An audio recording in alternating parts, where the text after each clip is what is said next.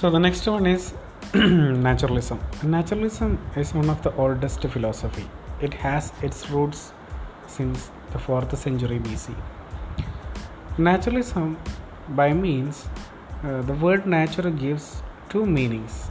So the first one is uh, the nature of the man and the second one is the external world of the man.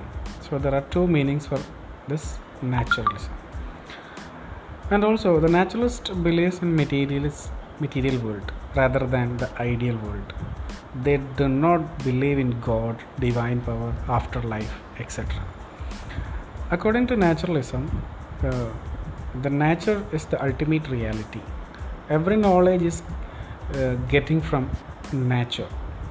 For them uh, the sense organs is considered as the gateways of knowledge so the knowledge is attained from the nature through sense organs.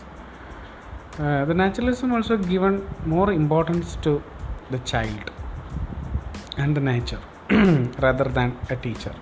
So the role of the teacher is just behind the scene. And the curriculum, according to naturalism, is also pedocentric, child-centered, and nature-centered. Uh, naturalism says that there is no God and the ultimate reality is nature.